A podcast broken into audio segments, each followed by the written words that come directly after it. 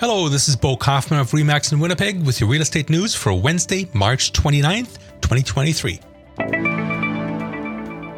Today is National Lemon Chiffon Cake Day and Manatee Appreciation Day. The sharp drop in headline inflation in February suggests that rates have reached their highest point and that a next move may be a cut. In February, the annual rate of change in the Consumer Price Index slowed to 5.2%. That was the biggest drop since February 2020. Most economists believe that the drop of inflation makes it almost certain that the Bank of Canada will not change interest rates at its April 12th meeting. Some people want at least a 25 basis point cut before the end of the year.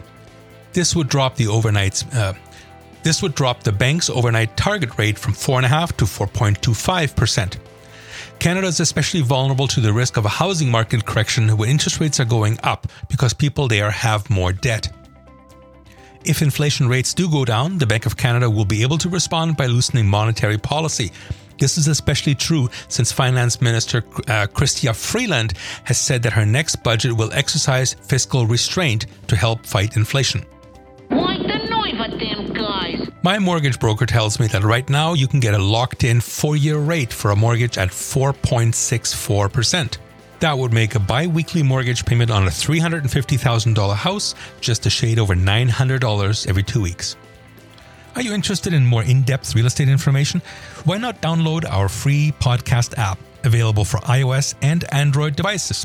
It's simple. Go to boknows.homes slash apps.